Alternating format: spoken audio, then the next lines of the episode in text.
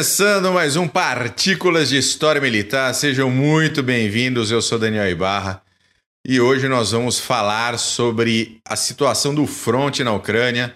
Nós vamos discutir por que, que o Putin chora no banho sozinho na hora que dá aquele momento de ah meu Deus, que merda que eu fiz. E vamos ter algumas outras atualizaçõezinhas por aí, falando Coreia do Norte, Coreia do Sul. O, o pastel de flango tá todo animadinho, né? Tá tudo cheio do frique frique. E vai saber, né? Hoje, até em homenagem a esse Notícias do Front, eu mudei a bandeira. Botei a bandeira ali do Império do Mal. Império do Mal. Negada fica louca com esse Império do Mal. Mas Não é patriota. Aqui, mas pode ver aqui, ó. ó a bandeirinha da Grã-Bretanha tá ali embaixo, né? bandeirinha, bandeirinha da mãe tá ali. Mas muito bem, meus amigos, sejam bem-vindos. Não se esqueçam de dar aquela de se inscrever, dar o joinha, né? Desculpa aí, deu aquela. Dá o joinha, se inscrever, dar o like, dislike, reclamar, elogiar. A gente aqui é democrático de verdade, tá bom? Mas a gente tem lado, tá? A gente é democrático, mas a gente tem lado. A gente não fica em cima do muro. De novo, de volta comigo, sempre ele, o homem mais bonito e cabeludo de Santa Catarina, Glênio Madruga. Tudo bem, Mac? Tudo jóia, Bom Paulo, saudações cavalarianas para vocês e para você ouvinte que está aí com a gente, um monte de gente online já. De novo com a presença do host mais sexy da podosfera brasileira, né? Ainda bem, é sempre bom, é sempre bom participar de, uma live, de um podcast aqui. Tô aqui, ó, queimadinho de sol, ó, tá vendo? Ó, queimadinho de exatamente, sol. Olha que beleza, hein? Fui fazer um bronze. Mal passado. Passou um cenoura e bronze. Eu não passei nada, por isso que eu tô assim, idiota, tá vendo? E aí, meu querido Renato Kloss, como é que você tá aí no, no, na nossa linda e deliciosa Minas Gerais? Tudo bom? Bull Mac, saudações segianas. Como é que vocês estão, meus queridos? Tudo, tudo tranquilo? Maravilha, tudo tranquilo, tudo belezinha aqui na Ótimo. antecipação vendo, vendo as coisas acontecerem, aproveitar, mandar um abraço, abraço. Hoje tá foda, hein? Hoje tá, hoje tá dureza. E, e, e, a pauta, a pior pauta é minha hoje, tá? Vocês tenham paciência. Mandar um abraço pro nosso querido Steiner que entrou. Jubil... O Wolfgang trocou de nome de novo. Virou Jubileu. Boa noite, amigos. Sexta-feira nós conversa pessoalmente, tá, Wolfgang? Sexta-feira a gente conversa mais, mais de pertinho. O Breno Mendes está por aí, um abraço. Igor Carbas, o Andrules, também por aí. Grande Yuri. Franco Veida Brasil tá aí. Didão Zanetti por aí, Marco Antônio. Ó, oh, aqui embaixo tá Wolfgang de novo. Tá vendo? Tá Wolfgang de novo. Ô, Beck, se, se as suas informações estão muito ruins, cara. Cara, eu pego como referência a figurinha. A figurinha. Quem será Jubileu? Um abraço para você, Jubileu. Uh, o bronze eu vi, não quero imaginar a cenoura onde foi parar. Alexandre Zil, que coisa feia de falar isso no mar. Mas já? É. Que coisa, né, meu querido? Não pode, não pode, não pode. Poxa, aqui nós somos, nós somos aqui é, é, é, bacharéis de respeito, diplomatas, entendeu? Não pode, não pode assim, assim não pode, assim não dá.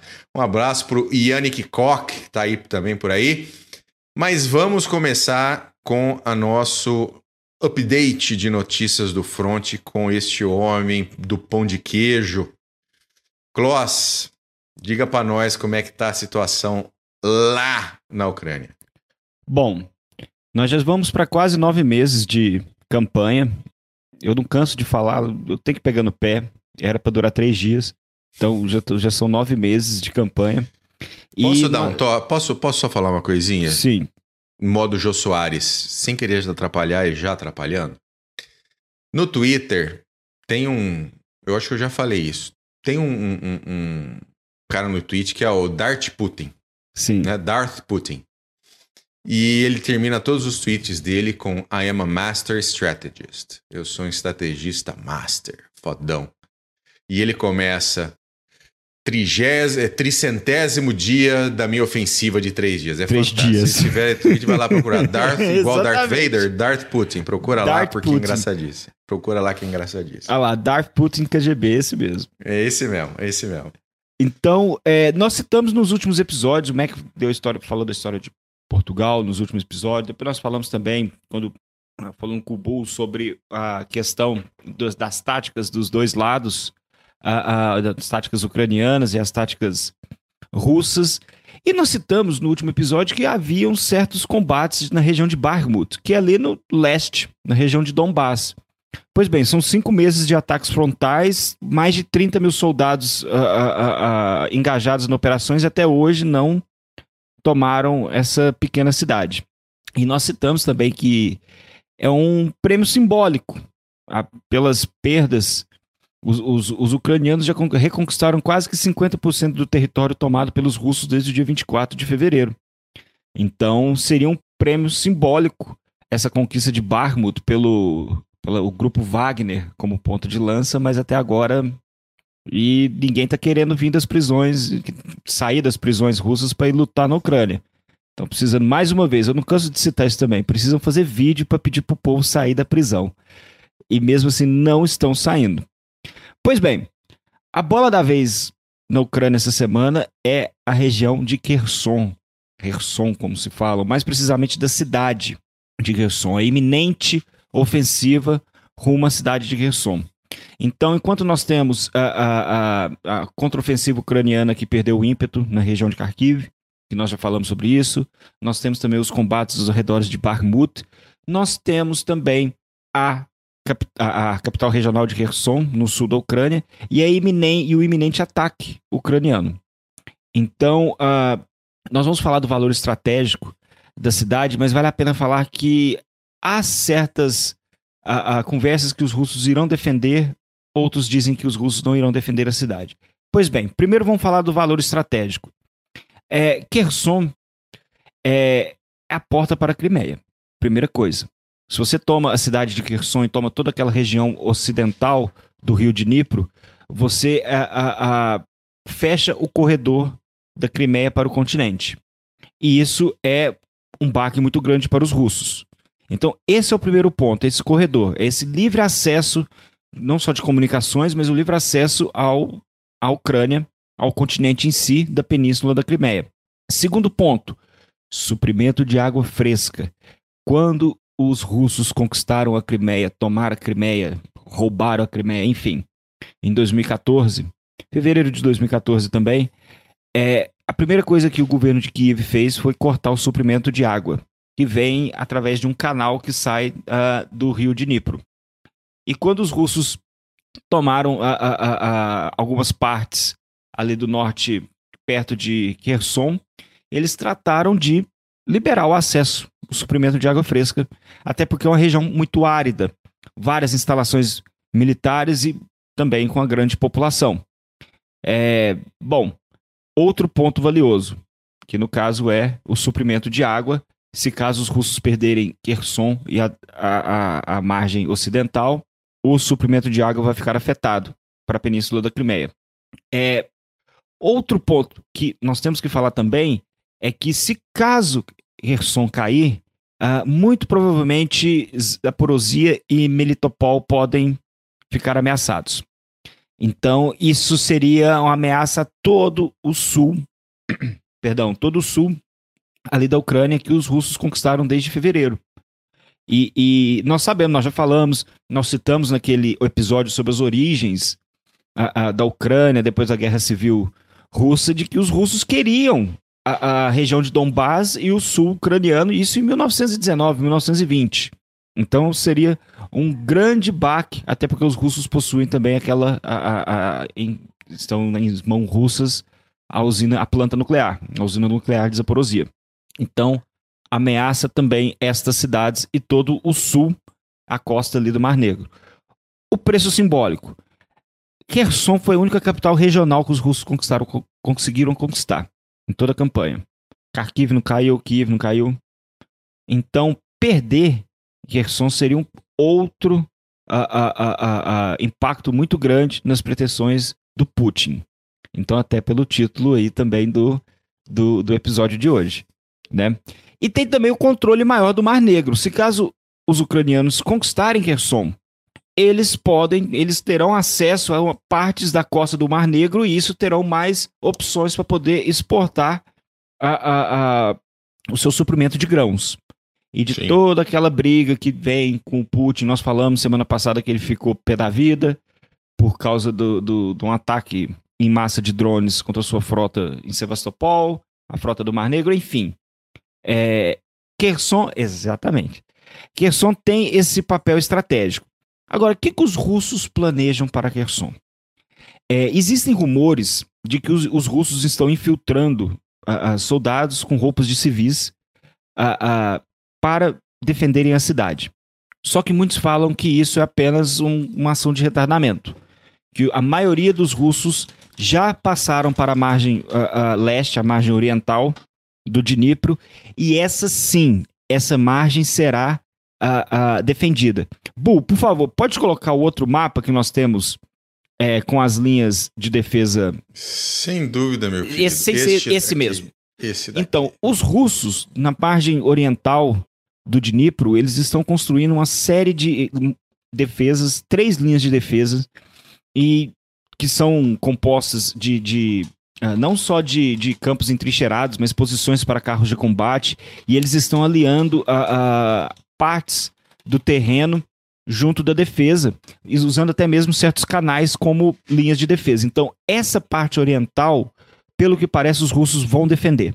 Essa parte oriental. E Kherson, talvez vão uma ação de retardamento, talvez uma guerra urbana, mas ainda não sabemos. Muita gente, muitos ucranianos falam e muitos, uh, muitos habitantes que ainda estão na cidade dizem que os russos estão infiltrando aos poucos soldados com roupas de civis para tomarem posições entre os prédios. E nós vamos nos lembrar de Grozny, em 95 96, quando os chechenos infiltraram uma série de soldados também na capital durante a calada da noite. Então, a ideia é essa que há um, uma ação de retardamento, mas que os russos vão mesmo é defenderem a parte oriental do a, a, a, da, do rio da margem do rio Dnipro e através dessa defesa escalonada com posições uh, uh, com trincheiras, uh, posições escavadas para carros de combate, para servirem como peças de artilharia, isso tudo. Então eles estão se preparando bem. E um posições. Absurdo, é um absurdo fazer buraco para enfiar carro de combate. É estão um fazendo absurdo. isso. Absurdo. Eu deixo. Cara, eu fico muito indignado com isso. Estão fazendo isso, posições para carros de combate, uh, posições de trincheira, campos minados, tudo, tudo, tudo que tem direito.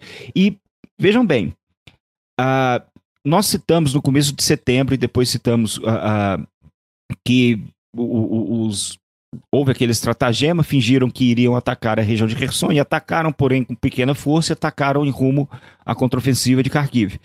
É, então, desde aquela época, desde o final de agosto, que os russos, partir de agosto e até hoje, os russos estão se entrincheirando.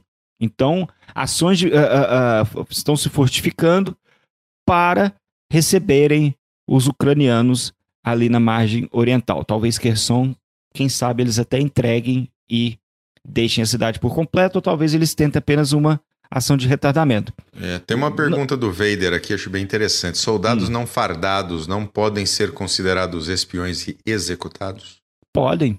Até se for soldado fardado, deve ser executado, capaz, se for achado em Kherson. Mas a questão é que já virou guerra total. Então.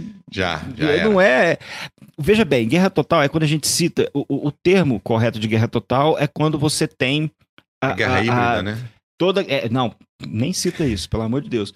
É quando você tem toda aquela economia do país, toda a população, como nós citamos nas guerras napoleônicas, todo mundo voltado para o esforço de guerra.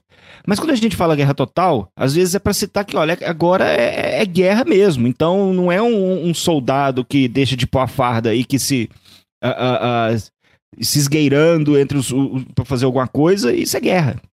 É guerra um total, si. civil vira alvo. É, exatamente. E, e, os russos já mostraram muito bem que isso é alvo e que eles, desde o dia 24, uhum. estão usando isso como a, a, a, como a máxima, né? De destruir. Nós citamos até, lembra, Bull? Citamos até Maquiavel para mostrar sim, que, olha, se você sim. quer, se você tem algo pior e quer, quer conquistar alguém que está acostumado a viver livre, destrua tudo. Essa é a ideia. E até regiões onde os russos não conseguem se entrincheirar, eles estão trazendo. Como que eu posso falar? Defesas pré-moldadas? Seria isso? Porra, eles trouxeram uns checkpoints de cimento para transformar de defesa agora. De cimento, aí fica difícil. É, Contra Bom, arma leve tá beleza, é, né? É, tudo é, mas uh, os russos, os ucranianos estão muito bem armados nesses últimos meses, através das armas Vamos falar do um Ocidente. hoje. Isso. E, e, talvez pode até aguentar um pouco, mas não deve aguentar o rojão. Enfim. Agora, falando da questão dos ucranianos. É, muita gente espera um ataque à, à, à cidade de Kherson. Mas nós já citamos aqui várias vezes que os ucranianos não é o objetivo deles destruir a cidade. E nós citamos na tática do Thunder Run que eles vão embora. Deixa uh, uh, uh, o segundo escalão, o terceiro escalão para lidar com essas, essas escaramuças e vai embora. Então, essa ideia de que os ucranianos irão empreender um assalto à cidade de Kherson, um assalto, vamos dizer assim, em grande escala, eu não apostaria dessa forma. Eu acredito. Aí, Bu, pode voltar um mapa, por favor? Vamos lá. Olha lá. Aqui, nós conseguimos ver bem que os, os ucranianos eles estão atacando por toda a extensão da, da, da, linha de frente. Não só, não só rumo a Kherson. Uh, uh, o Chuck Pfahrer, esse aqui é outro que eu acompanho no Twitter, que seria bom todos acompanharem também. É, ele aqui cita que os russos, as tropas russas que sobraram nas cidades estão pilhando. Aí tem um soldadinho russo com a máquina de lavar. aqui, ó, aqui, aqui embaixo também, ó. Também, ó, aqui tudo aqui, ó. É onde bem tá em olhando... cima de Kherson tem um aqui também. Exatamente. É, é, soldados russos pilhando. A, até a Revel já fez os bonequinhos russos com carregando a máquina de lavar. Então, cara, é foda. Mas em questão dos ucranianos, a gente, quer dizer, eu acredito, do que eu venho lendo, que eu não acredito que haverá um ataque frontal e é mais fácil que eles ataquem vários pontos da frente, como a gente já vem falando das táticas ucranianas, e isolar Kherson. É mais fácil isolar, deixar a cidade intacta, a não ser dos mísseis que os russos vão despejar, de vários, de todo tipo de míssil possível, enfim.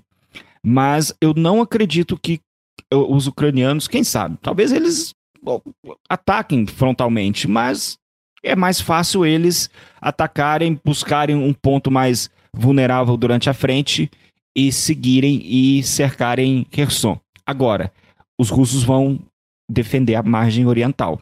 Isso é fato. Agora, outro ponto que interessante a gente citar é que foi, foi, foi discutido essa semana é a, são as perdas da aviação russa na Ucrânia. Então, os russos até agora perderam em torno de 278 aeronaves. E, e junto de drones também, precisamos falar. Então, por exemplo, daqueles os Kamov 52, um quarto já foram destruídos. Já era. Já era. Suhoi, Suhoi 24, agora eu não lembro qual, mas uh, uh, 15% também já foram destruídos. E a questão é, a, a, a cadência, eles são destruídos de uma forma tão rápida que os russos não conseguem repor essas perdas com a eficiência que deveria ser reposta. Então, não só em questão de aeronaves, mas questão de tripulação, treinamento. Então, por exemplo, se uh, uh, o Steiner já me salvou aí, ó, o, o Suhoi 25. No caso, os russos perderam 119 aeronaves em 10 anos no Afeganistão. E agora, em nove meses a, a, de campanha na Ucrânia, já perderam 278 aeronaves de combate. Os ucranianos também já perderam uh, muitas aeronaves, só que eles ainda conseguem fazer frente em certas, uh, em certas regiões. E os ucranianos possuem um ponto muito positivo, que possui suprimento do Ocidente.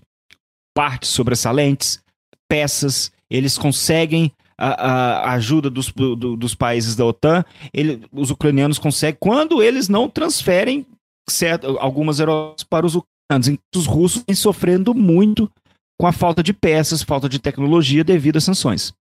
Então, isso é um ponto é, que deve ser que é interessante e que nos leva à questão da superioridade aérea, que os russos não conquistaram até hoje.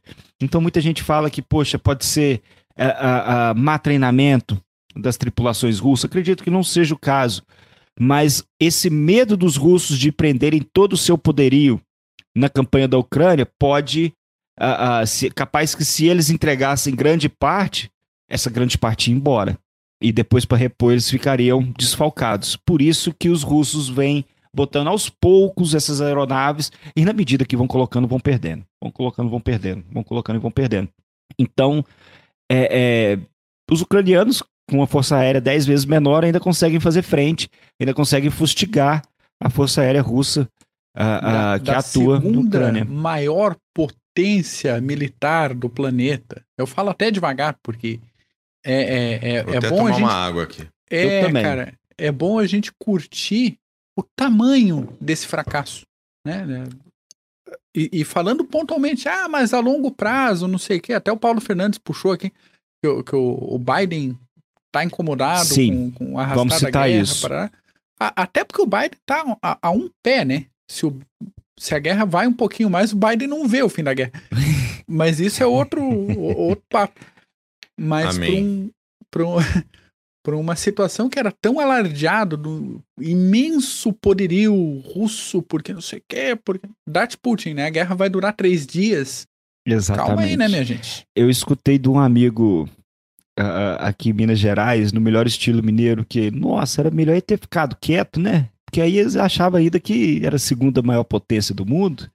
Era melhor ter ficado quieto no canto dele. Pois é, agora tá virando a, a chacota a questão do, do, dos soldados mobilizados também. É, reclamações de noite, recebem comida vencida, recebem sacos de dormir uh, uh, próprios para o verão, sendo que o inverno está chegando. De dormir preto. Exato. É, é, é, algo, tem algumas coisas que a gente observa que é surreal. É bem surreal. E isso que o, o, Paulo, o Paulo Fernandes citou é algo interessante, porque saiu essa semana que, o, semana passada, que estão pressionando o Zelensky a se mostrar a, a, a favor de um acordo. Só que aí nessa hora a gente tem que lembrar de Clausewitz.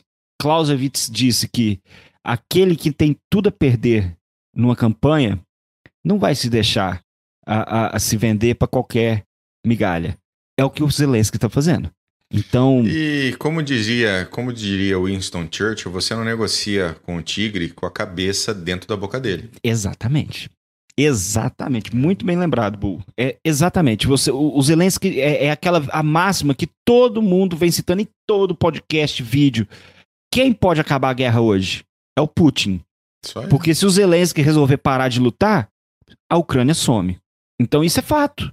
Nós sabemos disso. Então, há, há, certos oficiais ucranianos eles estão com medo de uma, uma certa facada nas costas, que seria, olha, não vai ter jeito. E muitos países europeus estão pressionando uh, porque o inverno está chegando e tem toda aquela questão do, da, das contas altas. Porém, os ucranianos seguem firmes. E, e, e, a OTAN também segue firme nesse apoio aos ucranianos. Então, tem essa possibilidade de, agora chegando no final do ano, há uma pressão maior em cima do Zelensky para ele tentar um acordo. Mas como Clausewitz ou Churchill, uh, uh, como ambos disseram, não dá para negociar quando você tem, ou você está com a cabeça na boca do tigre e que você tem tudo a perder. Você não negocia. De entendeu? Você nenhum. vai, vai ou racha. Lembrando que estamos no meio de eleições de midterm nos Estados Unidos. Isso. E tanto o Congresso quanto o Senado né, tanto os a parte dos deputados quanto do Senado deve, deve provavelmente ter maioria republicana, dificultando ainda mais a vida do velhinho Gagá. Sim. Então a coisa tá e, e, e tem vários, vários estados que são tradicionalmente democratas que vão virar republicanos. Então a coisa tá feia para eles por lá. Feia. Ele vai ter que, que segurar, bom. vai, vai ter mais feia. segurar o rojão em casa também. É isso. Sem dúvida. É isso aí. É, é, é por é enquanto essa questão de Gerson. Vamos ver os próximos, na próxima semana o que, que a gente traz. Alguma notícia em, em relação ao leste, Barmut. Bom, cinco meses uh, uh, de ataques frustrados dos russos, ataques frontais. Lembra, Bull, Mac também, quando o Mac assistiu, todos aqueles que nos assistiram, a, a, as táticas russas. É aquele ponto e vai tomar aquele ponto até tomar ele. Enquanto que os ucranianos vão embora. Deixa deixa passar, depois o outro vai lá e resolve isso. Mais ou menos assim. Muito bom. Excelente, excelente. Vamos aguardar as cenas do próximo capítulo. Eu cenas dos próximos eu, capítulos. Eu desejaria que essa guerra acabasse logo com a Rússia indo embora da Ucrânia e finalizando. Mas se não, um se não tem essa opção, pernas. o pau tem que continuar atorando, não tem jeito, até pelo bem de quem sobrar na Ucrânia. Muito bom. Vamos falar um pouquinho agora por que, que o Putin chora no banho? Hã? Naquele momento em que ele está sozinho, naquele momento em que ele está com seus pensamentos, por que, que ele chora no banho? Muito bem.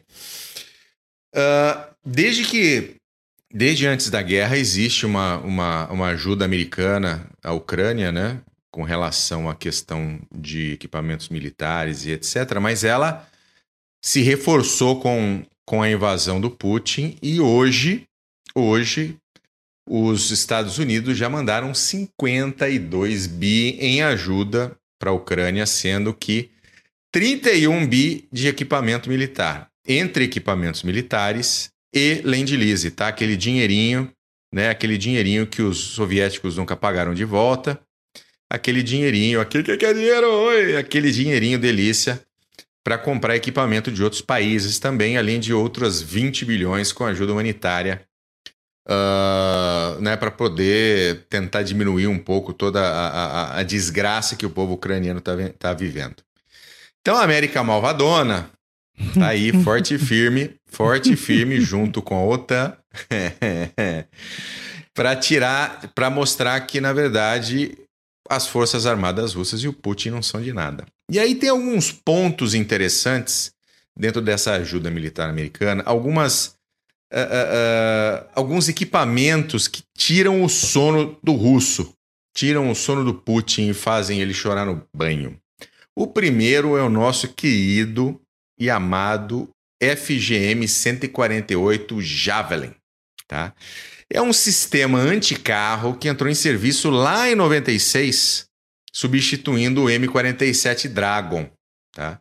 E todo mundo, depois que começou a guerra na Ucrânia, começou a ouvir falar do Javelin. Tanto que tem até o, o São Javelin. Javelin. Saint Javelin lá no Twitter, que é o pessoal da Ucrânia que adora, adora o Javelin, porque ele realmente fez uma diferença gigantesca contra os MBTs russos, tá? O Javelin, ele é composto de. São dois componentes, tá? Tem o tubo de lançamento e a unidade de comando de lançamento. Tá? Passa, passa no próximo, Mac, só para eles verem melhor. Olha, a unidade, a unidade de lançamento, você vê aí com um soldado ucraniano, inclusive, para a sua delícia, né? Essa unidade de controle de lançamento, né, ela inicialmente tem um zoom de quatro vezes, tanto durante o dia quanto para a noite e um sistema de identificação de alvos que chega a 12 vezes. Então ela consegue identificar de maneira muito clara o alvo a ser acertado. E, o que, e o que fez com que o Javelin se tornasse uma, um, um armamento tão importante é que você não precisa mais. Esse operador que está usando esse equipamento, ele não precisa mais da ajuda da infantaria para poder iluminar o seu alvo.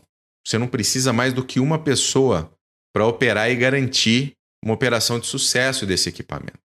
Tá? Então, ele fez com que isso facilitasse muito a vida de quem opera esse tipo de equipamento dentro do, dentro do campo de batalha. Você não precisa iluminar com laser, não precisa fazer nada, ele faz tudo sozinho. Tudo sozinho. É uma maravilha. É uma maravilha. E assim, a partir do momento que ele identifica o alvo, né, que o operador identifica o alvo, ele muda o sistema para o modo de procura, que já joga um zoom de nove vezes e pressiona o botão de lançamento a hora que ele faz, a hora que ele trava no alvo. Né? Isso envia o míssil de maneira supersônica com uma carga de 8,5 kg de explosivos, né? uma carga de liberdade americana direto no alvo. A carga de democracia. Carga de democracia no alvo. E o Javelin, ele foi desenvolvido, inclusive, para poder penetrar naquela blindagem ativa que os atuais MBTs mais modernos do mundo todo possuem. Né?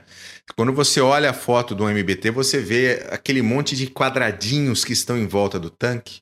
Aquilo são explosivos. A ideia ali é que a hora que o míssil encontra-se com aquela carga, a carga expulsa o míssil fora, né? destrói o míssil e não permite que efetivamente ele penetre dentro do tanque. Só que o Javelin ele possui duas ogivas. Uma ogiva menor na frente, que é para exatamente é, é, é, fazer com que essa blindagem ativa. Perdão. Faz com que essa blindagem ativa se exploda.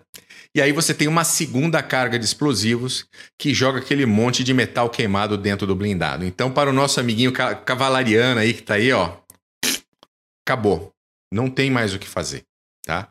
E isso acontece de maneira muito rápida, é uma rápida sucessão e que, meu amigo, quem tá dentro do ônibus, do, do ônibus, ó, quem tá dentro do MBT vira churrasquinho.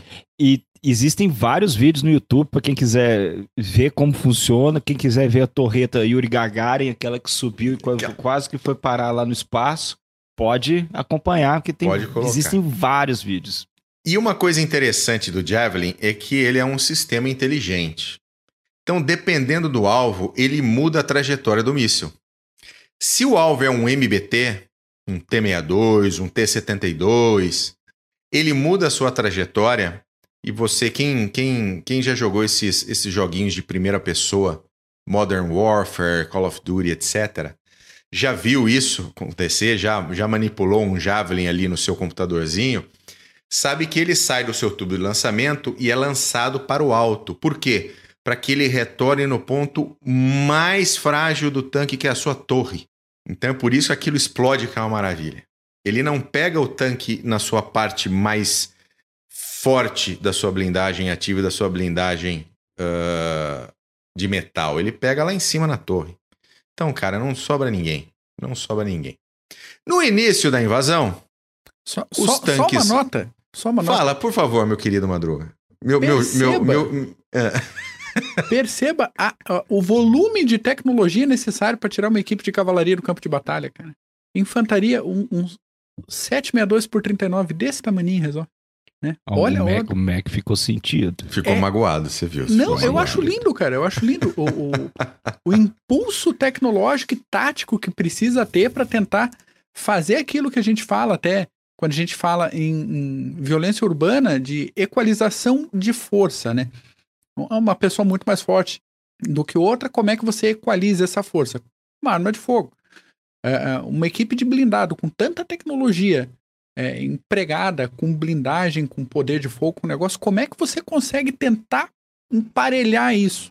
É lindo. Esse tipo de armamento anti-blindado, apesar de eu ficar um pouco. Né, é, é, eu acho lindo. Acho lindo demais. Lembrando que aquele RPGzinho calminho também funciona dependendo da distância, né? Dependendo da distância, da habilidade de alfabetização da pessoa que está. alfabetização do, do, do, do, do pé de barro, né? Muito bom. Mas no início da invasão, muitos dos MBTs russos, muitos dos tanques russos, falando aí numa linguagem mais, mais coloquial, possuíam uma gradezinha. Olha que belezinha. Tá vendo essa seta azul que tá aí na parte de cima? Eles colocavam essa grade para tentar evitar essa, esse impacto do míssil antitanque na sua torre. Mas ela não funciona. Fala, fala, Mac, diga puxando aqui do, do Vader, Mike, mas quem lança o Javelin é o Infante. Nem sempre. Nem sempre. A pessoal que cuida normalmente de operação de retraimento, é, se, né, situações é, via manual, né? Não é sempre que isso acontece, às vezes é o que tem, é o que dá, tem que lidar com o infante mesmo. Mas operação de retraimento, quem conduz é cavalaria. E equipe anti-blindado, muitas vezes, é cavalaria do outro lado também. Então, nem sempre é infante que opera Javelin. Muitas vezes é cavalariano de um lado contra cavalariano do outro. Não é porque está desembarcado que é infante, né? E ninguém sabe melhor onde que é o ponto fraco de um blindado específico do que quem opera do outro lado. Isso é verdade.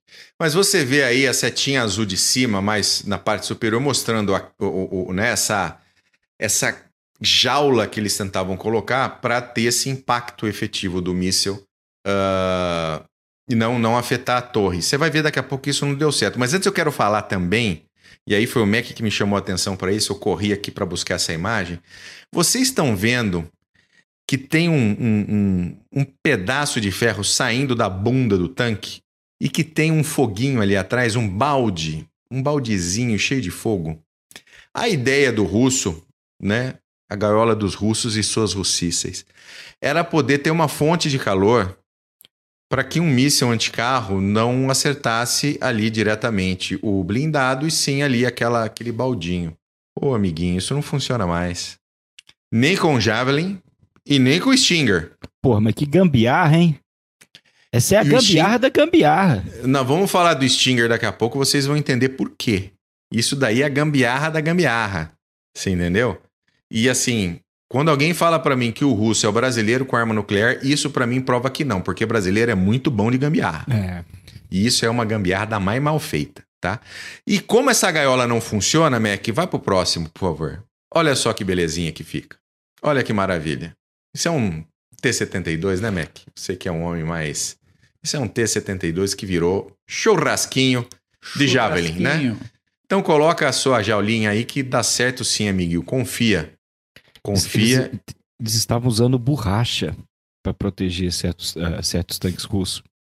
Olha isso. O gente. nosso querido Steiner mandou para mim aqui pelo WhatsApp a foto de um blindado russo usando tampa de bueiro como proteção, porque não tem mais blindagem ativa.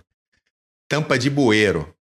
Tá? É que eu... não ia dar tempo de eu colocar, de eu colocar aí no, na apresentação, mas tampa de bueiro. Blocos de cimento. Tá? Tudo. Infante é usado também desde a Segunda Guerra Mundial blindagem reativa. Infante também, colocam muito. Uh, uh, os americanos usavam uh, troncos de madeira. Os russos botavam os infantes. Cada Não, um usa assim, o que tem. Cada um usa o que tem. E a jaula deu, e a jaula aí, né? O, o, o, essa russice deu tão certo, né? No começo da, da invasão, que hoje você não quase não vê tanque russo uh, uh, em grandes formações, tanque russo no campo de batalha. Porque ou eles foram destruídos ou foram transferidos amigavelmente para o exército ucraniano. Então, Rocinho, e alguns Rocinho é por delícia, livre e espontânea vontade. Pode ficar, pode ficar. Tchau, tchau. Fica aí, fica aí. Fica, aí fica. vem, vem o tratorzinho, né, com o fazendeirinho lá de grãos, pega, puxa o seu tanquezinho, leva para casa e fica uma maravilha. Mas tem uma coisa interessante sobre o Javelin, tá? Porque ele é extremamente eficiente e os americanos entenderam isso e criaram um sistema para poder tentar evitar a ação de um armamento parecido com o Javelin, que é o sistema Trophy, tá? O sistema Trophy, ele lança cargas explosivas para o céu na direção do, do, do, do Javelin para tentar fazer com que ele exploda longe do blindado e evite a ação tão poderosa do Javelin. Uh, é o seguinte, o sistema Trophy, obviamente, que os resultados dele, eles não foram... Olha aí na, na, na volta, volta um. Isso. O sistema Trophy, ele obviamente não tem os resultados divulgados, mas aparentemente tem tido bom resultado contra os Javelins. Mas, meu amigo, a Rússia, até ela conseguir desenvolver ou roubar ou, ou emprestar da China, se é lá que a China tem alguma coisa parecida, ó, já acabou a guerra. Já é mais era. fácil VT-34. É mais fácil VT-34 no campo de batalha do que especificamente isso, tá?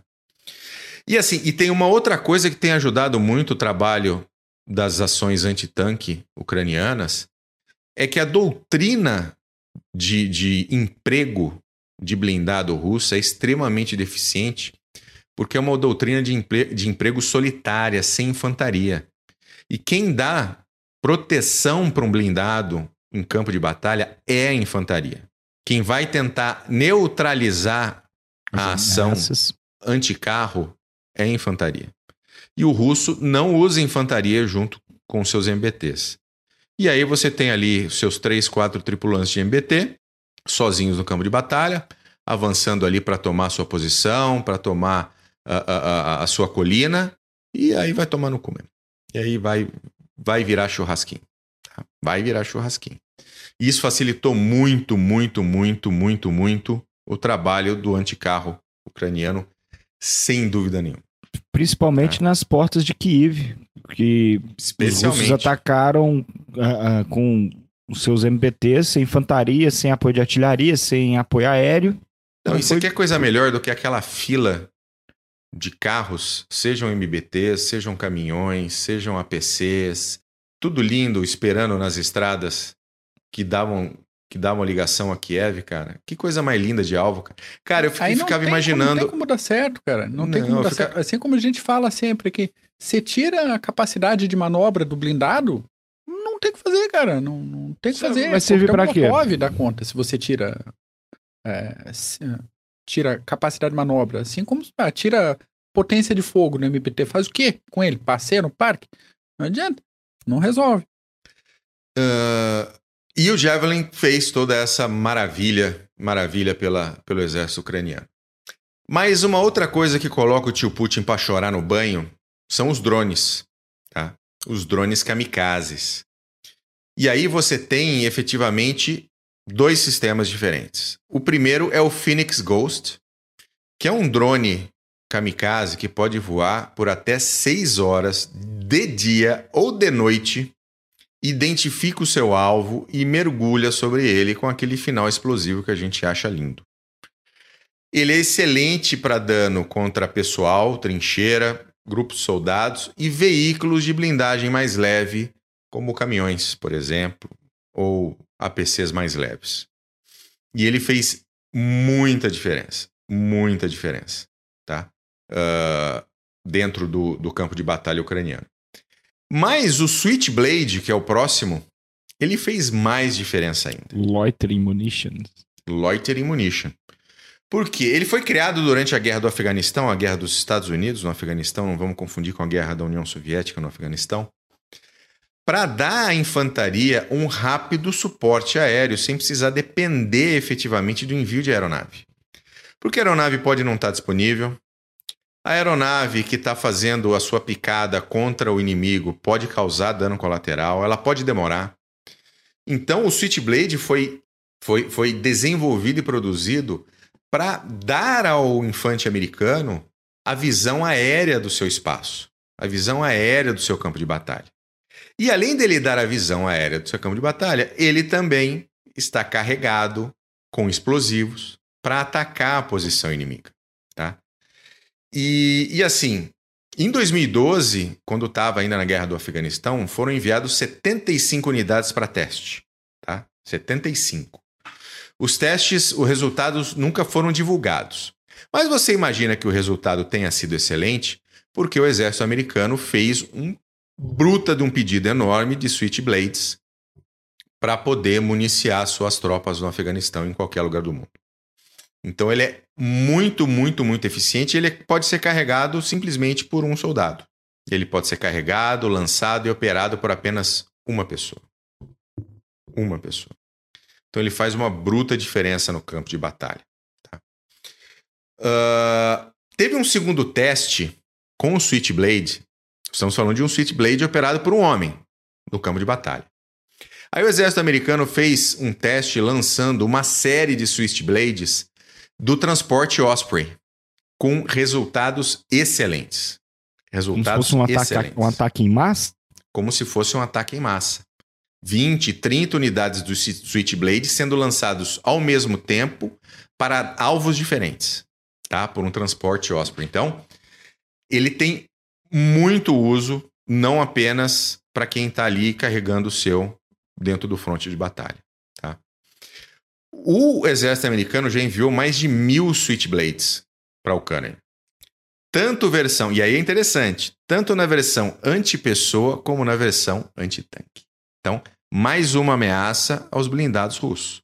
Mais um pouquinho de lágrimas para o Putin no banho.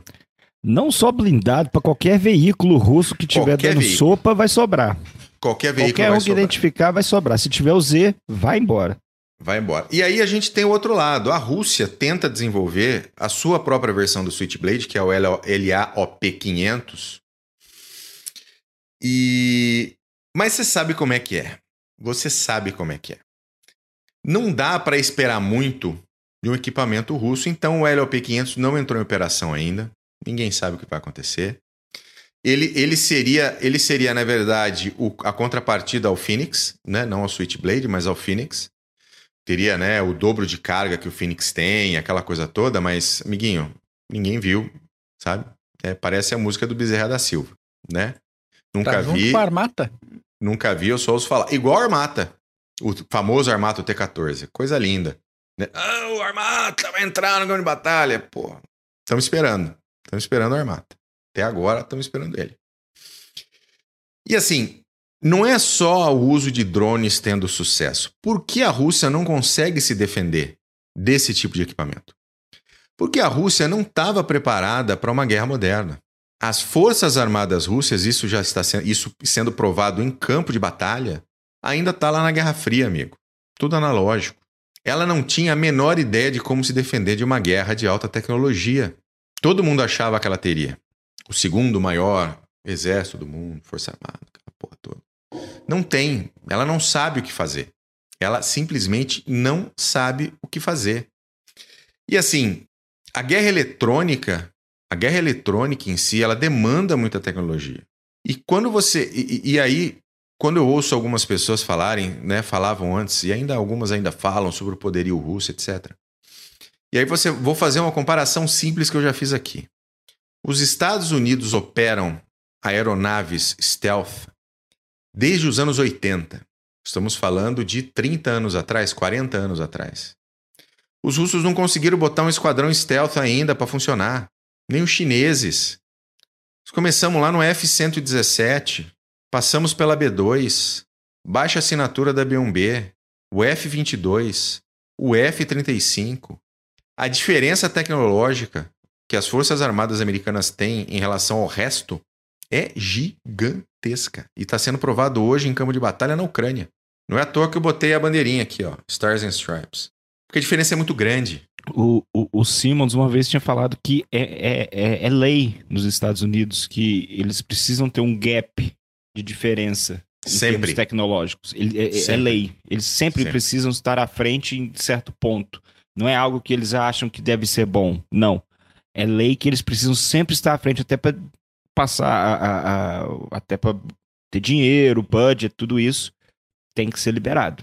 Porque eles precisam Não, sempre e, estar à frente. E aquilo pensando em tecnologia de aviação, né? Pra, pra, pra, senão o pessoal fica assim, é, mas o Max só fala de blindado, não sei o que, vamos entrar em blindado em outro episódio.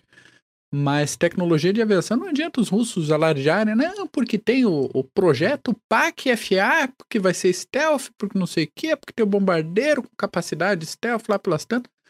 Os americanos estão quase botando bombardeiro tático stealth não tripulado já está andando. Isso que a gente sabe. O que, que a gente não sabe que já está sendo desenvolvido, entende? Não, a própria sexta geração de, de, de caças americanos, muito se fala, e aí, né, são notícias que saem, isso aí está em desenvolvimento, uh, que ela teria sistemas, né, que, ela, que a sua, a, a, toda a sua aviônica, toda, toda a parte da, da, do material do qual o avião é feito, ele vai ter uma propriedade de auto reparo dependendo da situação. Ele vai consertar sozinho. E o nego não conseguiu botar um esquadrão de, de stealth ainda para funcionar. Ah, meu amigo, é, me poupe. Me poupe, a Rússia. A Rússia é o caralho. Menos, me, menos me ajuda. Menos. Me ajuda, me ajuda a te ajudar, cara. Não dá. E, não, e os Estados Unidos ainda, ele, ele lança a sua medida e ele busca a sua contramedida, né? Ele desenvolve constantemente meios para combater drones, que ele mesmo desenvolve, usando o sinal eletromagnético, EMP, para derrubar, para controle. Nós já vimos vários vídeos dos ucranianos usando essas armas para retomar o controle de drones russos e ficar com o drone russo, sem precisar nem abater. É que nem tomar um MBT russo lá que foi deixado ao léu durante a ofensiva. Então, é, é, é, um pensamento é muito lá na frente. Muito lá na frente. Bu, teve um caso, acho que um, nem um mês atrás, deve ser um mês atrás, que os, os russos estavam operando um drone e o drone acabou caindo em mãos ucranianas, dessa, dessa forma que você citou. E quando eles se ligaram que, olha, caiu em mão ucraniana, vambora, vambora, que eles já sabem onde a gente tá, vambora, que já deve estar tá caindo bomba aqui nesse exato momento. Sai todo mundo, sai todo mundo, sai todo mundo. Corre. Então, corre. Se, se caiu em mãos inimigas, eles já tem todos os seus dados. Então, vai embora. Ele, eles conseguem ver quem está operando, então... Lógico. Lógico. E, e, e assim, assim, o pessoal estava falando de morteiro agora há pouco, é 40 segundos, né? O voo do morteiro 81, mais ou menos, mais ou menos 40 segundos você tem. Exatamente. Perdeu o drone, cara, 40 segundos para sumir, porque vai, vai bater. Vai, vai chover, é. vai chover. Corre. Não, e assim, para você ver, o pensamento vai lá na frente do exército americano. Eles já mudaram e estão mudando constantemente a composição do pelotão de infantaria para ter elementos de guerra eletrônica 100% do tempo dentro de um pelotão de infantaria, para garantir proteção do seu pelotão de infantaria. para garantir que o seu pelotão de infantaria vai ser o, o, o, vai ter a melhor eficiência possível. Aí o cara, ah, né, Putin, chora no banho, amiguinho, porque você precisa chorar é. no banho. E o Marco Antônio falando agora de porta-aviões dos russos, né? Os Estados Unidos conseguem operar porta-aviões sem rebocador há décadas. Há décadas. Há muitas décadas. Há muitas... O porta-aviões Cara... dele solta fumaça, você acha em qualquer lugar. Você, você vê de longe eles chegando. Eu tava vendo a história, a história dos porta-aviões russos, né? Do, do Riga, do Tbilisi, depois virou Kuznetsov. Cara. Variag. Nós vamos fazer um só sobre isso, tá? Porque vale a pena falar sobre essa questão do porta-aviões e até como exemplo para o pessoal aqui no Brasil que acha que o Brasil tem que ter porta-aviões. Não precisamos ter porta-aviões. Não precisamos fazer projeção de poder e não precisamos passar vergonha, como estamos passando com São Paulo. Isso. Tá? Como estamos passando com São Paulo. O Atlântico tá bom demais. E olhe lá. E olhe lá.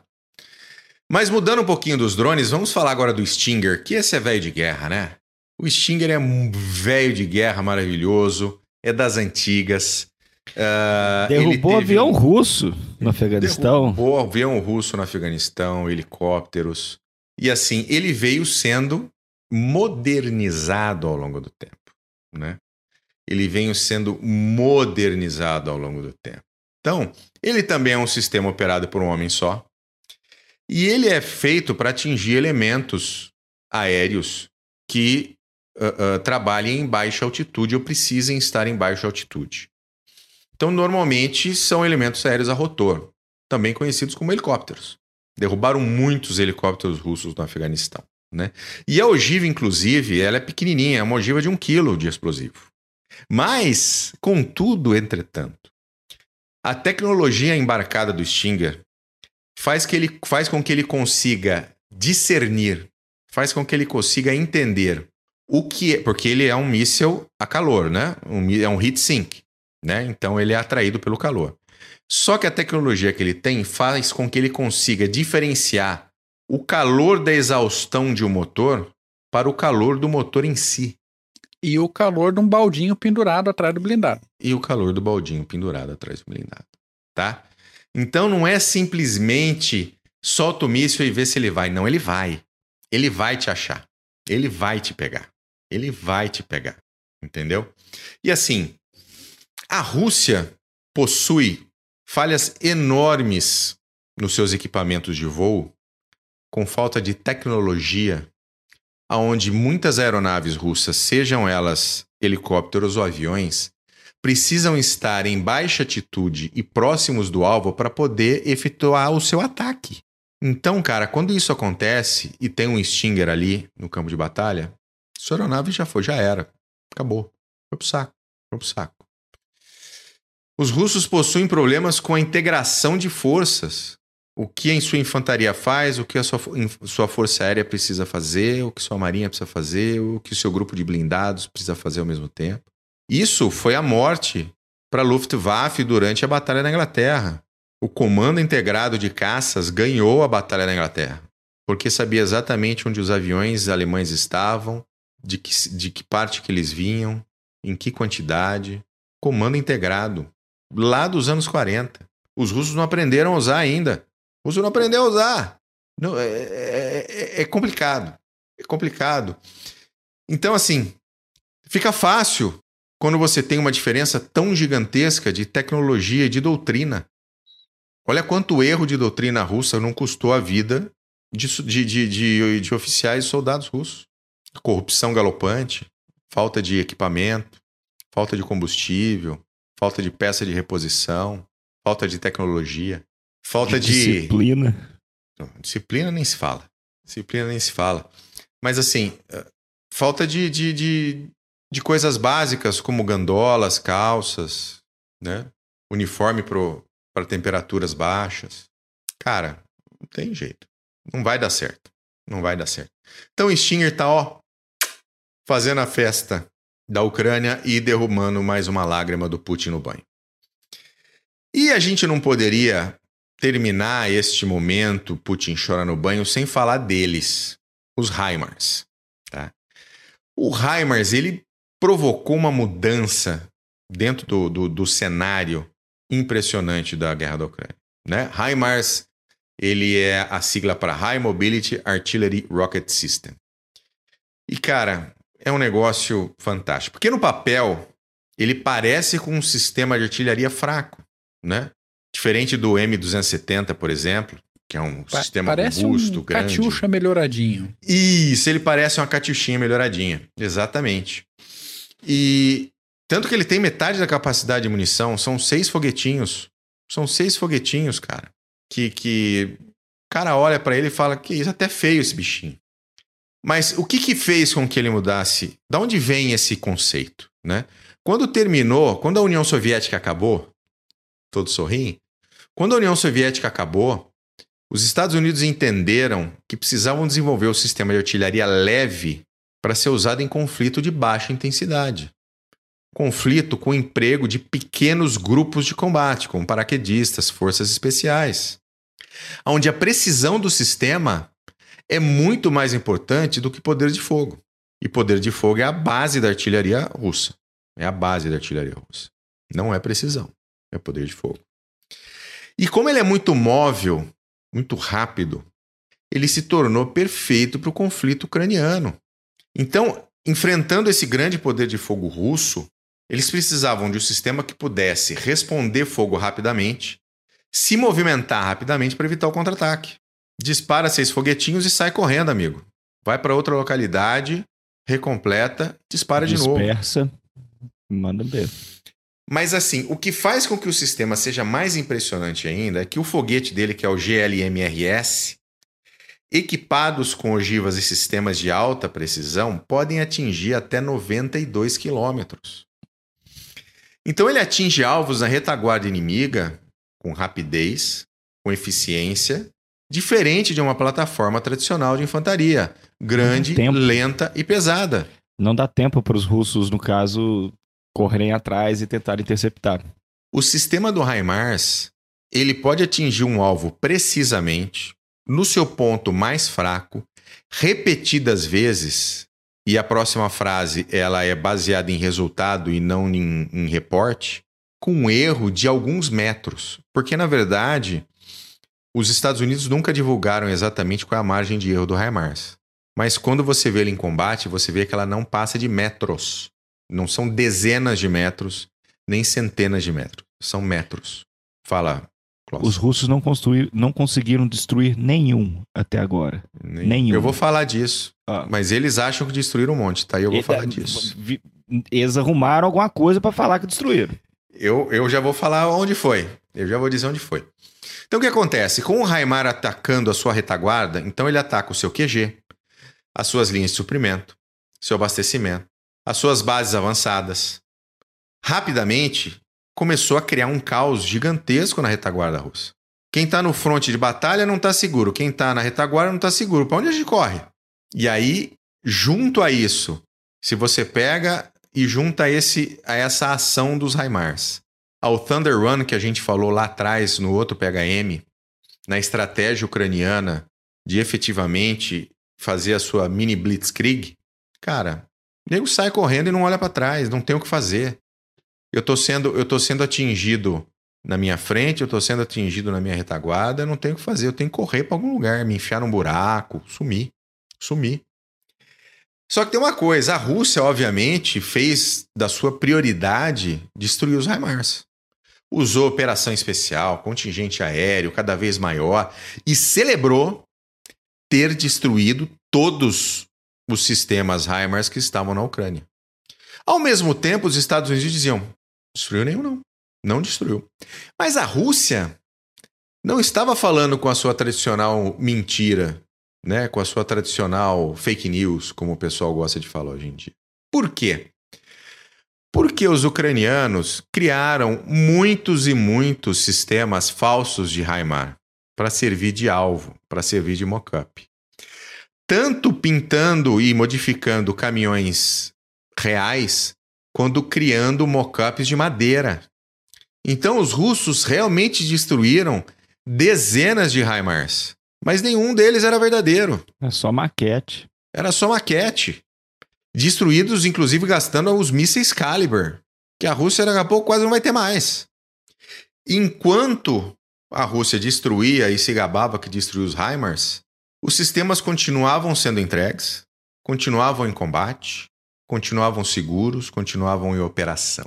Então foram enganados mais uma vez os russos.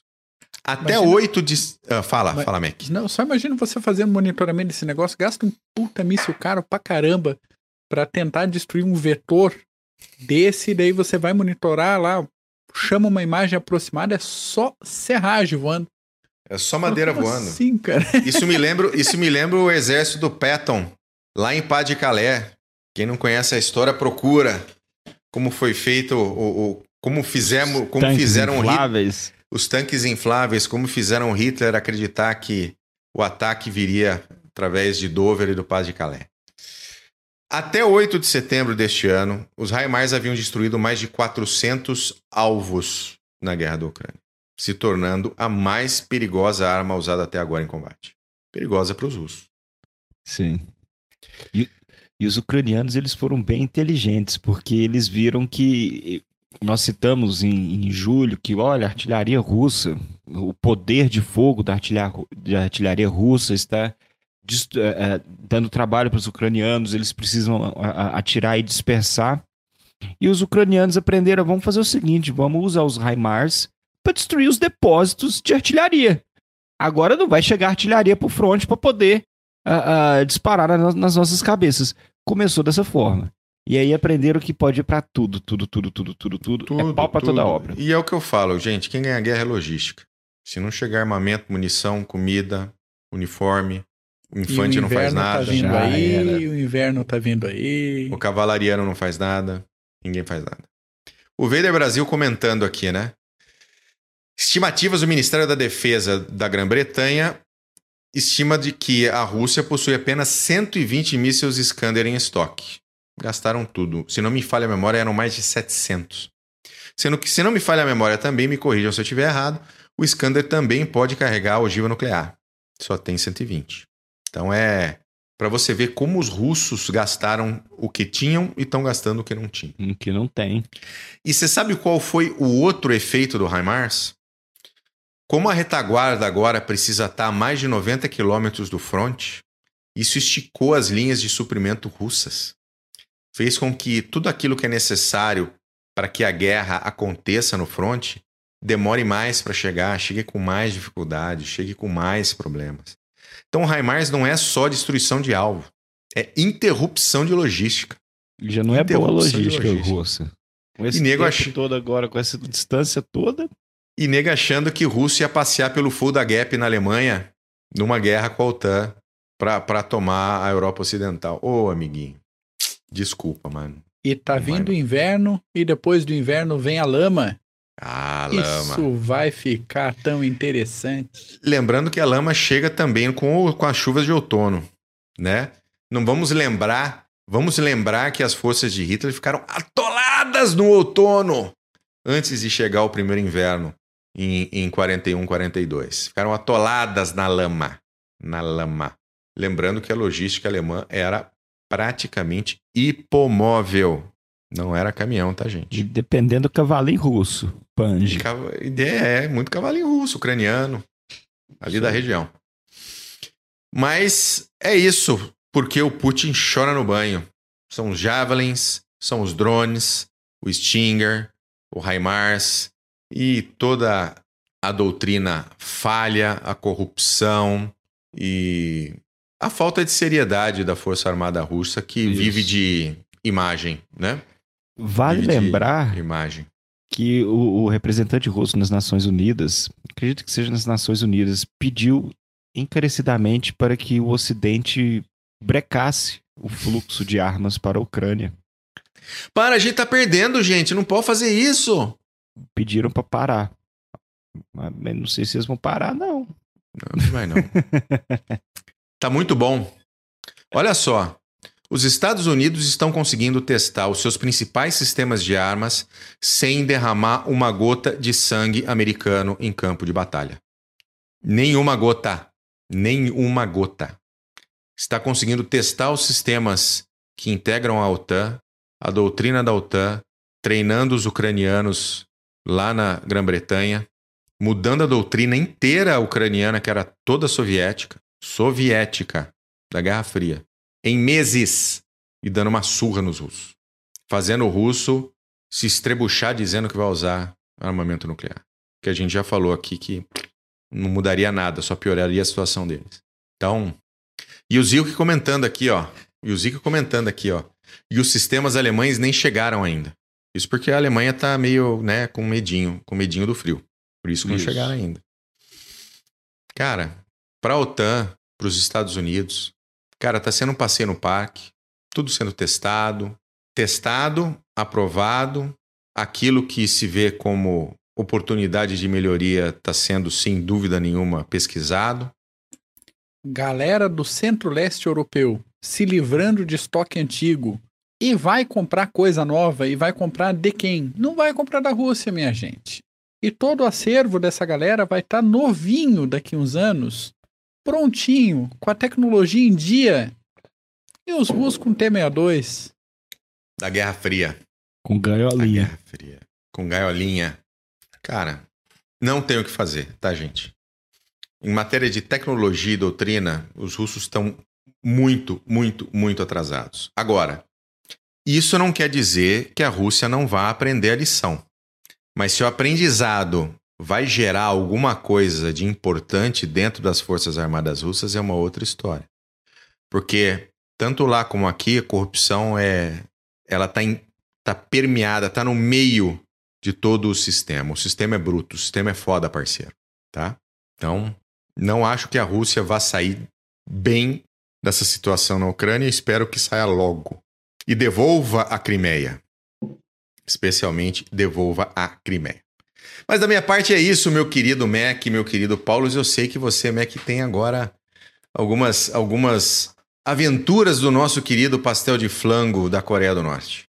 Pois é, cara, porque uma coisa que a gente vem acompanhando nas, nos últimos meses e principalmente nas últimas semanas é o caldo no grande panelão oriental que está esquentando um pouco mais do que normal, né?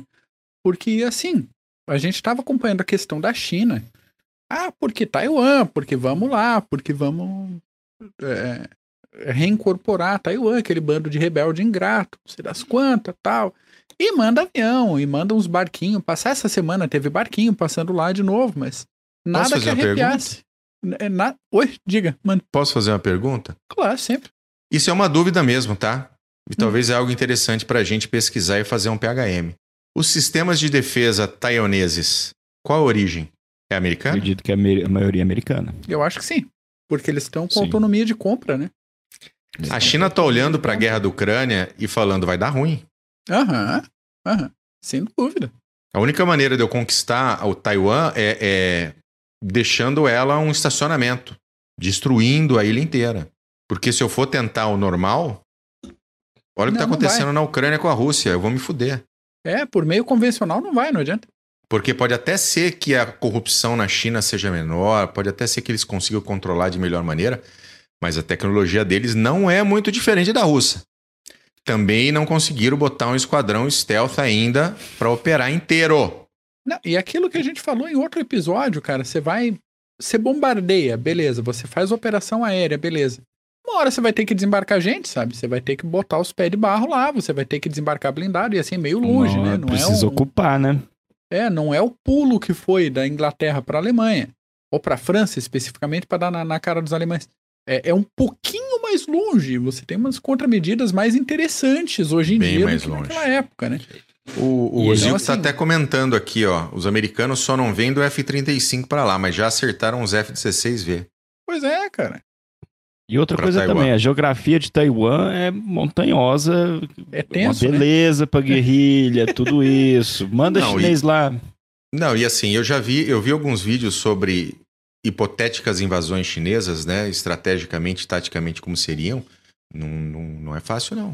Não, não, não dá. Não, os é, chineses não foram dizer... ainda porque sabem especificamente que. Sim. Pode dar assim, muito porque... ruim sempre sem que, sem que os Estados Unidos precisam efetivamente intervir com um grupo de porta-aviões.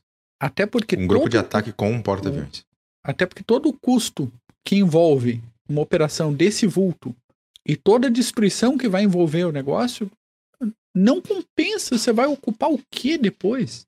Né? Então, de repente, mantém essa, uh, essa situação cinzenta por um tempo, depois negocia, tenta caminho econômico, tenta caminho político, porque no convencional não, não vai. E... Lembrando, lembrando que o modus operandi chinês e russo para ocupação de, ocupação de espaço e, e, mantenimento desse espaço é o mesmo, é troca de população. Né? Exato. Né? Como fizeram no Tibete. Né? Exato. Manda, Exato. mata os tibetanos, manda chinês para lá e agora fala: não, não, aqui só tem chinês. Igual na Ucrânia. Não, não, aqui só tem russo. É, foi todo mundo pro Gulag. E em termos, em termos operacionais, não possuem experiência. A última hum, vez que entraram em combate, levaram um coro dos vietnamitas com, te, com defesa territorial, não eram nem os soldados. Levaram, levaram. Defesa territorial. Então, eu acho e, que isso e, pesa também. E saem, e saem brigando no porrete e no chinelo com os indianos lá, que, já, que a gente já fez um PHM sobre isso. Tacam pedra, porrete. E, e, vale lembrar que, tudo bem, os chineses querem ser, é, pretendem serem líderes, líderes de inteligência artificial em 2030 estão tentando a, a, a adicionar é, toda essa tecnologia junto de suas forças armadas, mas uma coisa é você ter tecnologia, outra coisa é você saber usar a tecnologia, você tem uma doutrina. Nós já falamos doutrina, aqui dos porta-aviões. É, é. Quando os, os, os, britânicos inventaram os porta-aviões, mas foram os americanos e os japoneses que aperfeiçoaram a doutrina Sem e dúvida. a estratégia tática para poder usar. Então não adianta você ter, olha, tem grande tecnologia, o exército chinês ah, tá pau a pau com o americano, mas não tem experiência, não sabe como. Tem porta saindo porta-aviões quase todo ano aí, mas não, não, não operações conjuntas, não, tá, nunca participaram de uma tá campanha. Pau pau. Então, tá pau vão ficar sempre nessa. E por isso que ficam falando, ah, Taiwan é nosso, mas por enquanto. E Deixa lá. a China tá no, no, hall muito seleto de países que declararam guerra contra um monte de passarinho e perderam tem que levar isso em conta também. Isso então, aí. Não é, não é assim. Tanto que, por isso tudo que nem Taiwan tá arrepiando a crina, né?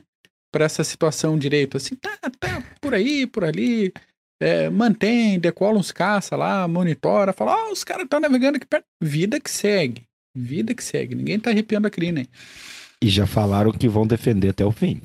Mas, mas é isso aí mesmo. É, normal, normal. Mersheimer que foi, foi, foi, foi criticado, porque Mencharme, no começo da guerra da, da Rússia e Ucrânia, ele citou que, olha, isso era, já era de se esperar, devido à OTAN, ter a expansão da OTAN para o leste e tal. E o Mersheim, uma vez, ele escreveu um artigo sobre Taiwan. E ele deu umas opções para Taiwan. Deu umas opções, na verdade, ele falou: olha, algumas opções que podem acontecer. Taiwan virar uma região autônoma, não autônoma, mas quase igual Hong Kong, isso já há um tempo. Hong Kong já foi ocupada. Então a situação Hong Kong lutar e até o final ou bomba nuclear. Arruma uma bomba também. Mete uma bomba nuclear lá, eu quero ver algum chinês entrar. Se vai destruir, vai entrar, mandar bomba aqui, eu vou mandar bomba lá. É uma opção. É, mas aí é aquela coisa que nem a gente falou, né? Vira estacionamento e mas assim... Vão os dois depois, embora. Né? Vão os dois, morrem abraçados. Não, e, e, e, assim, tudo bem, vamos, joga, joga. Estamos saindo um pouco do assunto, rapidinho a gente volta, Mac. Mas usa, usa, usa artefato nuclear em Taiwan. Destrói a infraestrutura taiwanesa, a indústria taiwanesa que é extremamente forte, extremamente tecnológica. A China não quer destruir isso, a China quer a indústria tecnológica Aqui, taiwanesa. quer aquilo para ela. Porque é o seguinte, amigo, a China é especialista em fazer engenharia reversa. Mas isso não é sinônimo de sucesso. Estão tentando fazer turbina até hoje, não estão conseguindo. Até hoje tentam fazer turbina, turbina jato, jato. para seus jatos e elas não funcionam direito, cara. Não tem, não, não, não tem o, o, o, a mesma eficiência das turbinas ocidentais. E você acha que chinês nunca botou a mão em turbina ocidental para fazer engenharia reversa? Uh. Lógico que pôs, porra. Os, os russos não... já entregaram os surróis para eles e falaram: copia, vai, é isso que vocês querem, façam. É, faz aí, assim, faz aí. Ó, a China, a China acabou de, de terminar a construção da sua estação espacial. É efetivamente um feito de se aplaudir, porque não é para qualquer um. Sim. Mas não é em tudo que isso funciona. Será que a estação espacial vai funcionar? Que nem funcionava a Mir, né? A base de reparo 24 por 7? Isso os russos fizeram muito bem. Né? A Mir funcionou. O pessoal reparava ela o tempo inteiro. O cara que estava lá estava o tempo inteiro trabalhando em reparo na, na estação para ele não morrer. A, a borracharia. Né? Borracharia mas, no espaço. Borracharia no espaço. Mas fizeram e é um feito absolutamente fantástico. Eu que sou apaixonado por corrida espacial, acompanhei. Porra, foda. Mas tem coisa que não dá certo. Mac, volta lá pastel de flango. Quer que eu coloco aqui o teu. Não, eu vou. Eu ia colocar ele já, porque. É, então fique à desse, vontade, a casa é, é sua. Desse, desse negócio de Taiwan aí, que quem resolveu se empolgar foi o pastel de flango, né? Até a gente separou uma imagem dele para quem tá acompanhando aqui no YouTube. O, o grande líder. O grande líder. Ele deu uma empolgada, principalmente depois daquela visita da Pelosi na, em Taiwan, que foi ela. Uhum. Aí a China gritou, gritou, gritou, aí depois dela foi, eu acho que mais uns 30 americanos lá que ninguém se importa e que também não fez diferença nenhuma. Zé. E a China gritou, e lá pelas tantas, nem a China gritou mais. Fala, quer saber? Vai lá, visita lá, tudo bem, não interessa. Ninguém liga, ninguém liga.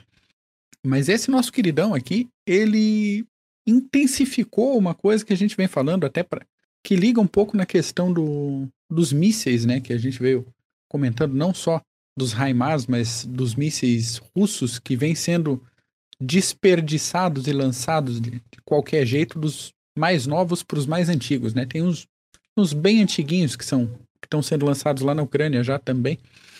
Mas é o seguinte, se a gente puxar um, um histórico dos testes de mísseis da Coreia do Norte, a gente vai ver um, um crescimento interessante. Em 2020, pleno ano da pandemia, quando oficialmente a Coreia do Norte não tinha nenhum caso. A Coreia do Norte estava tranquilo, né? Estava isolada uhum. da situação. O, o, o grande líder fez quatro testes de mísseis no ano inteiro.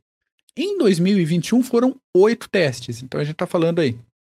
É, é, 22 Dobrou. de janeiro, um, um, é um, um míssil que foi é, identificado como de uso antinavio. Aí, 21 de março, outro antinavio que falaram que era do modelo, depois não, é o do outro, não, era o mesmo que foi lançado em janeiro. E daí, dois outros mísseis diferentes de curto alcance, só que esses de curto alcance já carregando é, explosivo, duas toneladas e meia de explosivo. Aí, dia 11 e 12 de setembro, mísseis com alcance de 1.500 quilômetros nas águas territoriais do norte, e dia 15 de setembro, mais dois mísseis. E fechou. 2021 é isso. Só que 2022 a coisa ficou um pouquinho mais legal. Os primeiros testes até agora foram em 5 e 11 de janeiro, aparentemente com mísseis hipersônicos. Deu todo um bafafá na imprensa. Pô, tecnologia de ponta, míssil hipersônico da Coreia do Norte.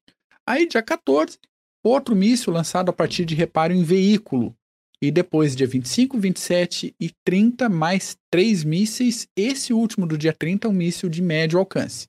Pessoal já começou, como eu falo, começou a arrepiar a crina. Vou botar uma fotinho do, dos testes aqui. Tudo da, da para quem acompanhar no YouTube, fotos da agência é, estatal de notícias, a KCNA. Em finais de fevereiro, novo teste, míssil caindo no mar do Japão. Justificativa da Coreia foi o seguinte: está testando um veículo para lançar sistemas de reconhecimento via satélite. A gente não quer acertar ninguém, a gente não está fazendo nada. Isso daqui não é para carregar armamento. A gente quer lançar satélite, deixa a gente. Aí em março, mais um teste de sucesso seguido de uma explosão no momento do lançamento. Isso foi dia 16 de março. Mais para o final do mês, dia 24, outro teste, dessa vez com ICBM e esse foi o primeiro lançamento de CBM na Coreia do Norte desde 2017.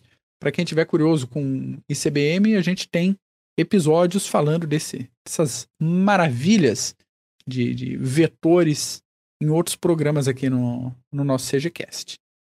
Aí, dia 16 de abril, primeiro teste com um míssil possivelmente capaz de transportar ogivas nucleares. E em maio, primeiro teste de lançamentos a partir de submarino. Então a gente já vê uma tendência do nosso grande líder. É, ele está colocando várias modalidades, né? A gente consegue disparar de veículo, a gente consegue disparar de baia de lançamento, a gente consegue disparar em movimento e a gente consegue disparar de submarino. E aí, disso para frente, a coisa descambou. Em junho, foi lançado um míssil com trajetória variável, possivelmente um sistema com capacidade de evadir sistemas simples de interceptação. Isso, na minha opinião, é um baita avanço, pensando em Coreia do Norte, que está sempre semi-falindo, né? uhum. né? ter esse Sem tipo dúvida. De, de desenvolvimento é, é notável na minha, minha percepção. E esse teste foi feito uh, depois de um exercício conjunto entre a Coreia do Sul e os Estados Unidos. Aí a gente chega em agosto, dois testes, setembro, três, e testes de setembro em comemoração à chegada de um destacamento da Marinha Americana na região. Em outubro, agora que a coisa parece que esquentou um pouco mais, é, que a gente tem essa, pelo menos essa percepção um pouco mais próxima da gente. Talvez isso também, ah, porque a gente, eu tô misturando várias coisas aqui, mas é, é para dar o contexto. Apesar de a gente aqui no Clube de Generais estar tá sempre mapeando várias é, fontes de mídia, tanto do Ocidente quanto do Oriente, da, a gente acompanha a KCNA também. Às vezes algumas coisas ficam um pouco eclipsadas, né? Então, é, notícias do Oriente chegam mais forte para a gente quando a coisa na Ucrânia está movimentando menos. Né? Quando a, o bicho pega um pouco mais na Ucrânia, parece que toda a notícia parece do Oriente. Quando falta África, pauta de um lado, traz a pauta do outro lado. Exatamente, fica a informação fica um pouco soterrada de um lado, porque está acontecendo, nossa, acabou o papel higiênico do Putin, não sei o que, tá, os caras estão se cagando de, de tiro. No Oriente ninguém fica sabendo. Mas a gente vai atrás disso. Então, voltando lá, outubro, dia 4, Coreia lançou um míssil por cima do Japão. Foi uma correria, dedo no toba e gritaria, a mídia do Japão inteira dando piti, alerta de disparo, gente correndo pro abrigo, tá caindo coisa do céu, pelo amor de Deus, a última vez não deu certo esse negócio, deu cogumelo aqui em cima, vamos se abrigar. E o míssil passou por cima do Japão pacificamente e se espalhou no Oceano Pacífico sem incidentes. Puta provocação da Coreia do Norte. O pessoal da Coreia do Norte até lançou um comunicado, a gente comentou isso aqui no CG também, é, dizendo que o pessoal do Havaí podia ficar tranquilo, porque o míssil não tinha o Havaí como ponto de, de, de chegada. Olha a audácia desse filho da puta, cara. O que que ele tá fazendo e ele ainda brinca com o Havaí. Fala o pessoal do Havaí tá, fica tá tranquilo. Abusado. Tá, tá abusado. abusado, cara. Tá abusado. Então a gente tá falando de outubro com sete testes de mísseis da Coreia do Norte. Daí para frente, todo o histórico de mobilização. Japão, dia sim, outro também, entrando em prontidão exercícios militares acontecendo, Estados Unidos, Coreia do Sul e Japão, às vezes. É, isso chegou a deslocar até o, o porta-aviões e toda, o, todo o sistema conjunto dele, né? Task Force. a Task Force, obrigado. Foi Reagan que tá lá, né? Sim, senhor. Tá na região. E essa movimentação toda vem sendo considerada pela Coreia do Norte como um movimentações de risco, praticamente, praticamente declarações de guerra. Então o grande líder está falando: olha, pega leve aí, então chega um pouco mais para lá da fronteira, porque senão pode dar ruim. Como se ele tivesse algum bom senso. Aí, dia 12, anunciado teste com dois mísseis com capacidade nuclear, com destaque para a informação de que o grande líder é, comandou em pessoa os ensaios de, desses ataques táticos contra a Coreia do Sul, não só no dia 12, mas nos, no, desde o início de outubro. Então, o homem tá ali, tá acompanhando, tá junto, ele que tá conduzindo, vamos simular coordenada, vamos lançar míssil, tá mostrando os dentinhos. Aí veio dia 14 de outubro, novo teste de mísseis e teste de artilharia. Centenas de granadas convencionais foram disparadas na zona desmilitarizada, violando de novo, mais uma vez, novamente, o acordo e a declaração conjunta de 2018, que estabelecia não só proteção, mas uma buffer zone adicional ali, uma zona de paz que eles chamaram, de alguns quilômetros entre a zona desmilitarizada. Parecia que estavam indo para um acordo, assim, não, vamos acalmar o negócio. Aí o, o ping-pong me cagou de artilharia a região. E além disso, desse, desse incidente nesse dia, a Coreia do Norte mandou 10 aeronaves voarem muito próximo da fronteira e a Coreia do Sul teve que mandar uns caças aí como medida contra-ofensiva. A gente entra em novembro, coisa tomou outra proporção, porque lembrando aí, 2020 foram quatro testes e 2021 foram oito. Só no dia 2 de novembro agora foram 23 mísseis de vários tipos, várias qualidades, vários tamanhos, além de mais 100 disparos de artilharia na mesma zona desmilitarizada. Dessa vez, a Coreia do Sul não ficou só assistindo, disparou três mísseis de volta, como se fosse é, uma atitude, como se fosse um, aquele comprovante correio que a gente assina para dizer que recebeu encomenda, né? É completamente inútil. Chegou aqui, tô mandando de volta aí para falar que chegou, tá? É, é, é isso aí, então. Comprovante de entrega. Beleza, é. comprovante de entrega, exatamente. Ninguém, ninguém ligou, ninguém se importou. Aí no dia seguinte, dia 3 de novembro, mais um míssil disparado nas águas águas territoriais norte-coreanas. Tá certo isso? Esse termo? Eu anotei aqui, mas águas territoriais. Enfim. É, Sim. A região de controle ali da Coreia do Norte. E mais um que passou por cima do Japão de novo e disparou tudo que é manobra de, de alerta, aviso na mídia japonesa tal. E esse movimento acompanhando novas manobras conjuntas da Coreia do Sul, Estados Unidos e Japão. Essas manobras específicas começaram, acho que dia 30, dia 31 de outubro, não lembro direitinho ali, e foram até o dia 5. E ainda durante essas manobras, no dia 4, a Coreia do Norte anunciou que colocou no ar 500 caças. 500 caças. Um pouco. um pouco mais do que as 180 aeronaves de vários tipos detectadas pelos radares da Coreia do Sul. Cara, botou até teco-teco no ar pra falar que tinha volume. Que é, é, é jogaram até Lada. Lada pra cima, jogaram. Jogaram, catapultaram Lada pra falar que é avião. Exatamente. Polikarpov, tudo. Polica foi tudo, foi tudo. Aí no dia 5, agora a gente tá nessa semana, já dia 5, mais quatro mísseis de curto alcance. E dia 7, também conhecido como ontem, o grande líder disse que vai responder com ações militares esmagadoras se a Coreia do Sul e os Estados Unidos continuarem com as manobras conjuntas provocativas.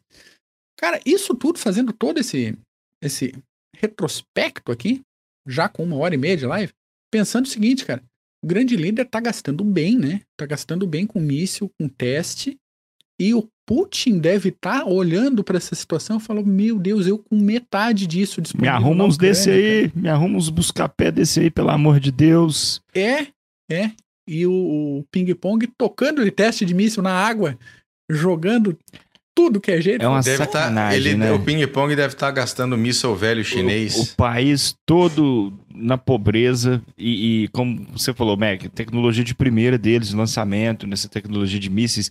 Quer ver? Volta uma foto, aquela outra foto que tem ele lá. Quer ver? Pô, acha uma criança gordinha aí. Pois é, exatamente. Não tem, é só ele. Só ele. O país todo na pobreza, sempre ficou na pobreza agora. Quem vai? Não tem quem reclamar, vai embora. Nós já sabemos muito bem como funciona lá. Exatamente.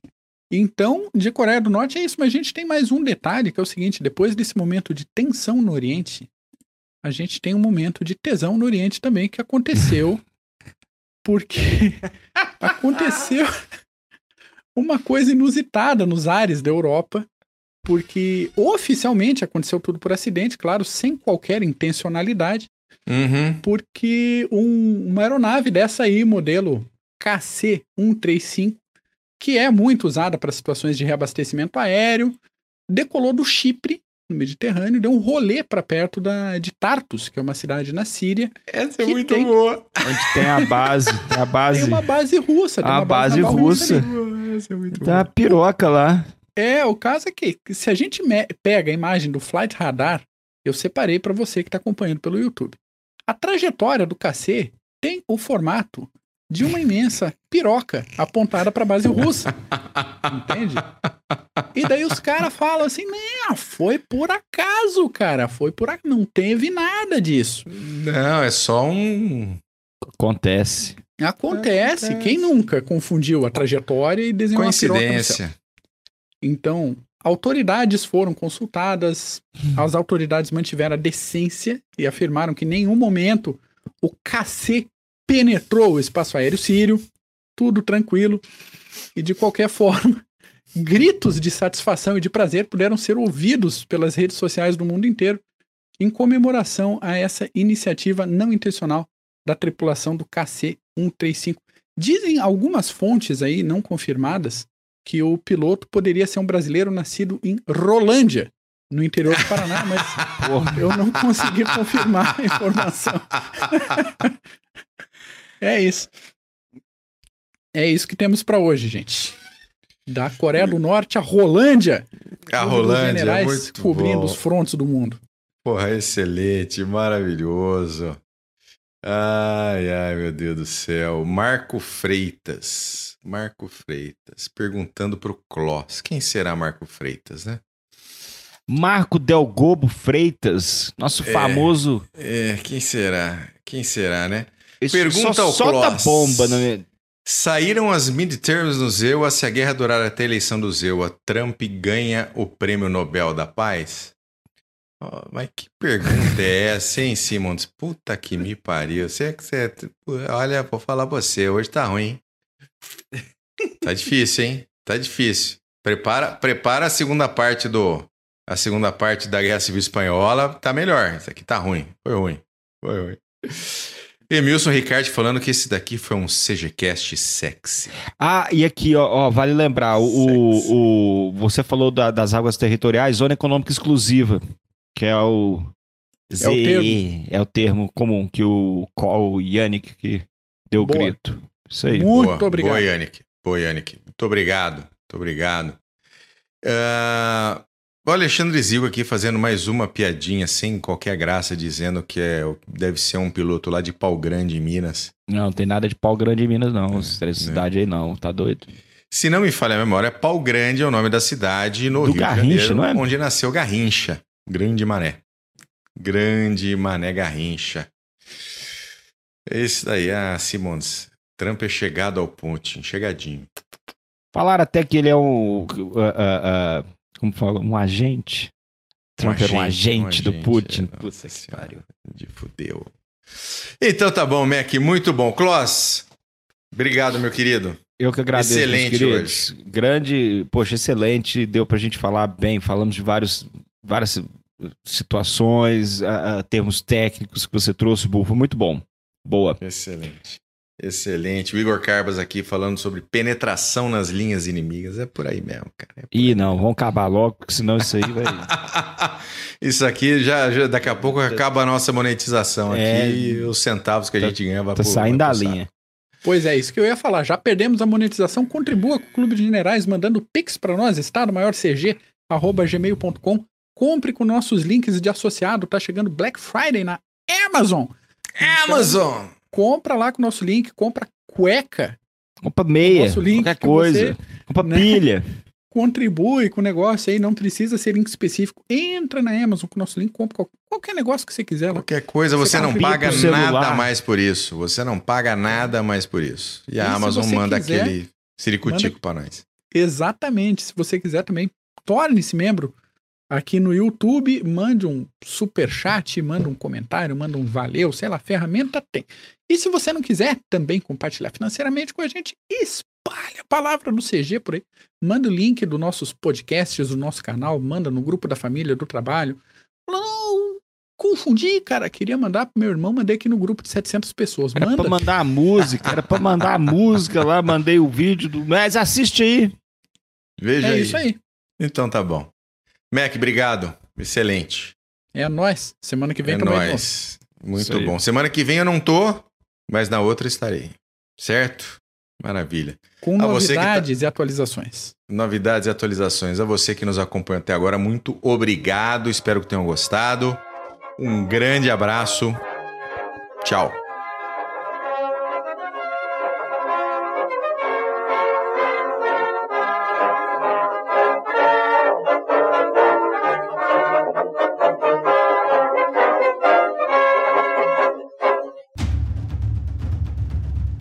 O processo de internacionalização das empresas vem colocando cada decisão institucional à prova. E para ter destaque nesse cenário cada vez mais dinâmico, é necessário que o profissional compreenda questões políticas, geopolíticas, estratégicas, diplomáticas, jurídicas, sociais e éticas. Nesse sentido, a Columbus, pós-graduação de alta performance, promove o curso de Relações Internacionais e Diplomacia Empresarial. Este curso é coordenado pelo professor Marco Túlio Delgobo Freitas e é voltado para profissionais que trabalham em um contexto internacional ou queiram atuar na área de relações internacionais. Se a sua área de atuação for direito administrativo ou gestão estratégica de marketing, a Columbus também tem cursos de pós-graduação que vão te ajudar a desenvolver habilidades e competências para sair na frente como um profissional completo e dinâmico. Acesse o site columbuseducacional.com.br. Informe que conheceu os cursos através do podcast Clube dos Generais e garanta 10% de desconto.